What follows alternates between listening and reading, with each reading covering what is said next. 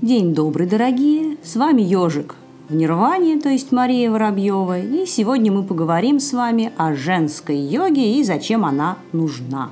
Затронуть этот многострадальный вопрос вынудило меня вовсе не собственная половая принадлежность, а то невероятное количество статей в интернете, различных курсов, организаторы которых обещают рассказать участникам про уникальные особенные йогические практики для девочек, кардинальным образом отличающиеся от таковых для мальчиков, аргументируя это тем, что ну вот йога же мужская практика, придуманная мужчинами для мужчин, и, значит, э, другому полу нужны совершенно другие вещи, и вот э, так написано в различных древних источниках, то есть истину глаголем.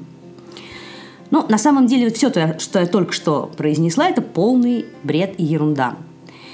И давайте по пунктам с вами постараемся разобраться, почему. На самом деле я хорошо понимаю, что начинающему вот в этом огромном потоке информации, который сыпется на наши несчастные головы со всех сторон, разобраться действительно очень сложно. Просто потому, что пока человеку может не хватать знаний и опыта в данном вопросе. И это абсолютно нормально. Сразу скажу, что все хорошие и полезные ссылки, которые стоит посмотреть и почитать, я помещу в описании к этому выпуску, а также в комментариях вы можете задавать любые вопросы по теме, я постараюсь на них ответить и надеюсь в данном случае на хорошую и плодотворную дискуссию. Так, давайте перейдем к нашему вопросу, так сказать, начнем. Ну, начнем с самого основного и такого железобетонного утверждения о том, что вот эти вещи прописаны в древних классических источниках – и, собственно говоря, так было придумано в великие ведические времена. А что ведические времена придумано, то оспариваться и даже как-то требует, то не оспаривается, не требует никакой дополнительной аргументации, а вот есть так, потому что есть. Вроде очень убедительно, но на самом деле тут-то вот и случается самый первый прокол. Потому что на самом деле совершенно непонятно, на какой конкретный период времени ссылаются люди. Что такое ведические времена? Я допускаю, что у многих слушателей есть такое наивно-мифическое немножечко представление о том, что вот когда-то была священная индийская ведическая цивилизация, которая придумала правила уникальные и стопроцентно верные, они потом не менялись сотни и даже тысячи лет. Ну, может быть, там в 20 веке что-то изменилось, потому что, как известно, он все испоганил. Но вот вообще истина она одна и всегда была неизменна. На самом деле это, конечно же, не так. Потому что индийская цивилизация, как, собственно, и любая другая, она проходила различные этапы своего развития. И это хорошо – Потому что те культуры, которые по тем или иным причинам не менялись, впадали в гомеостаз, ну, допустим, из-за географической изолированности, да, они, к сожалению, заканчивали практически всегда очень плохо. И о большинстве таких культур мы, в принципе, не знаем ничего. Если нет развития, если нет обмена культурного, политического, экономического с соседями, то наступает стагнация и смерть. К счастью, на территории современной Индии подобного не было. Действительно, э, на рубеже второго-первого тысячелетия до нашей эры в Индии был период ведийский. Затем в начале нашей эры период империи гуптов, раннее, позднее средневековье, современность. И во все эти периоды правовое положение женщины, отношение к ней, объем ее социальных прав и свобод был не одинаковый – Пожалуй, была одна общая штука. Никогда не существовало такого понятия, как женская йога и женские практики. То есть вот это утверждение о том, что йога – это мужская практика, придуманная мужчинами для мужчин, на самом деле придумали в 20 веке на берегу солнечного прекрасного Гоа Нью-Эйдж девы. И как раз если мы обратимся к традиционным классическим текстам по йоге и по хатха-йоге – не встречается ни одного упоминания, что женщинам или кому бы то ни было еще нужна какая-то специфическая практика. Причина этому на самом деле простая. С точки зрения индийской йоги, духов, духовный смысл нашего существования и цель его ну, собственно говоря, то, ради чего йога была вообще придумана, он для всех один, вне зависимости от национальности, возраста, пола, касты и вероисповедания. Сейчас я буду говорить такие очень общие вещи, просто потому что какая-то более такая точная и тонкая трактовка, она немножко или иногда даже очень сильно различается в зависимости от той школы, которой принадлежит тот или иной текст, э, или от временного периода, различная терминология. Но если говорить очень-очень в целом, то можно, в общем, утверждать, что цель практики йоги – это понять причины собственного существования, причины существования человечества и Вселенной. То есть зачем мы здесь, куда движемся и что в результате должно наступить. Ну, так, ни много ни мало.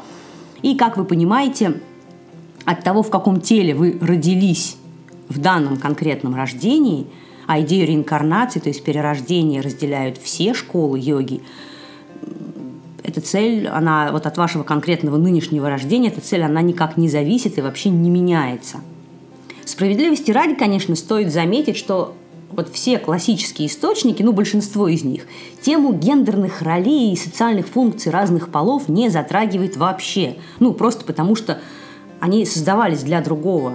Основной, так сказать, объект приложения интересов у авторов этих источников был абсолютно другой. Духовный путь, цель нашей жизни и как, собственно говоря, какими средствами мы можем этого добиться – и здесь я предвижу такое распространенное возражение. Ну как же так? Вот практики одинаковые. Но ведь тонкая анатомия мужчины и женщины абсолютно разная. Вот с чего вы это взяли? Потому что как раз если мы возьмем те же самые тексты классические, нигде не встречается упоминание о том, что тонкая анатомия мужчины и женщины в чем-то отличается – Хотя само описание сакра... чакральной, прошу прощения, системы, оно в разных текстах тоже не одинаковое, то есть их на самом деле существует несколько, и наиболее популярная на Западе на сегодняшний день, она всего лишь одна из многих, и об этом мы поговорим в одном из следующих выпусков. Но суть-то в другом в данном случае, в том, что чакры, нади, прана и ее направление ее движения не имеет половых различий. Берем ли мы огромный корпус ведической литературы или Пуран, то есть исторических эпосов, таких как Махабхарата или Рамаяна. Все эти книги полны описанием большого количества разнообразных женских персонажей, и женщины это, все надо сказать, персонажи решительные, волевые, которые сами берут ответственность за собственную жизнь, очень активно действуют. Многие из них выбирают практику йоги в, час, в качестве основной жизненной цели – Некоторые удаляются в леса для того, чтобы э, вести аскетический образ жизни, кто-то остается в социуме и практикует. И многие из этих женщин, о удивление, достигали в этой практике большого успеха в виде получения различных сверхспособностей, то есть ситх, возможности, возможности лицезреть и непосредственно общаться с различными божествами, как мужскими, так и женскими – Давайте еще вспомним замечательный гимн Ригведы самовосхваления женщины или вообще тот факт, что некоторые ведические гимны были написаны женщинами. Или вспомним цитаты из Хатха-йога про Дипики о том, что успеха в йоге при регулярной и неустанной практике может достигнуть каждый. Или Бхагават Гиту, один из основных источников, в которых описаны основные традиционные виды йоги. Это я даже зачитаю, потому что цитата совсем небольшая. Гита, Бхагават Гита, глава 9, стих 32. «О Партха, те, кто нашел опору во мне, будь они даже низкорожденные женщины, вайши и шудры, идут к высшей цели». Вопросов больше не имеем. Конечно, нужно здесь сделать обязательно ссылки на соответствующие исторические и социально-культурные реалии, но смысл-то один Упорно занимайтесь, и все вам будет вне зависимости от чего бы то ни было. Теперь немножечко о физиологии. Ни для кого, естественно, не секрет, что анатомически, физиологически мужчины и женщины не одинаковые. Вообще все люди разные, у всех разный возраст, состояние здоровья, багаж знаний и прочее. И все эти моменты, безусловно, в практике хатха-йоги нужно учитывать. И поверьте, любой хороший, грамотный инструктор все эти ограничения или особенности знает и применяет.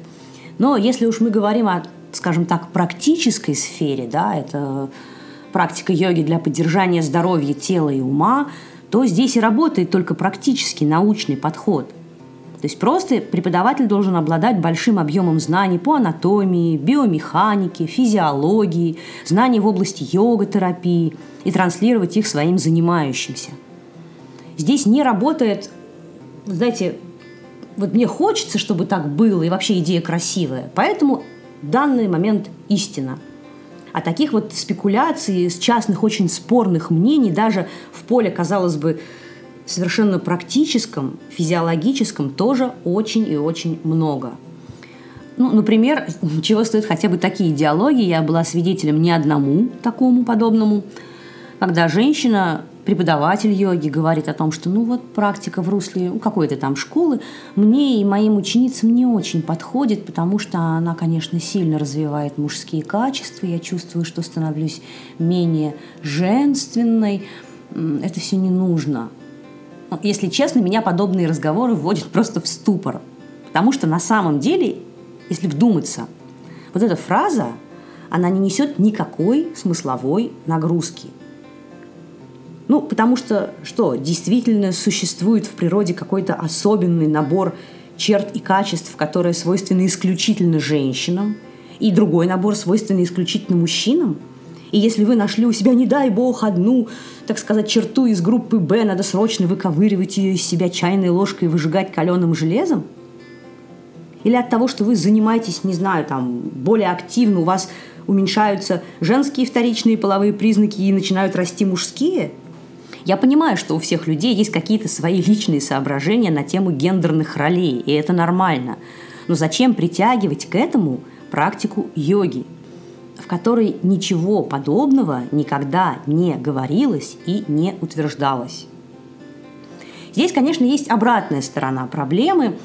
Зачастую люди уже достаточно серьезные и глубоко занимающиеся йогой – которые, ну, уже как бы в курсе, зачем йога возникла, и имеющие сильный, скажем так, духовную, сильную духовную заинтересованность, они почему-то, хотя это тоже нигде в текстах не говорится, что это хорошо, начинают вообще забывать о физической своей составляющей. То есть, по сути, занимаются изнасилованием собственного тела и ума – это, конечно, штука, которая часто поддерживается некоторыми не очень грамотными и не слишком сознательными преподавателями, которая ну, зачастую просто не имея соответствующей квалификации на какие-то конкретные вопросы, связанные со здоровьем, отвечает, что нет, нет, на это мы все не обращаем внимания, практикуем вообще всегда при любых раскладах одинаково. Ну, вам плохо, ну ничего, тапос, суровый хардкор, все прекрасно, мучаемся, это хорошо – или рассказывают какой-то тотальный бред на предмет того, что если женщина выполняет перевернутые позы во время месячных, у нее кровь обратно всасывается.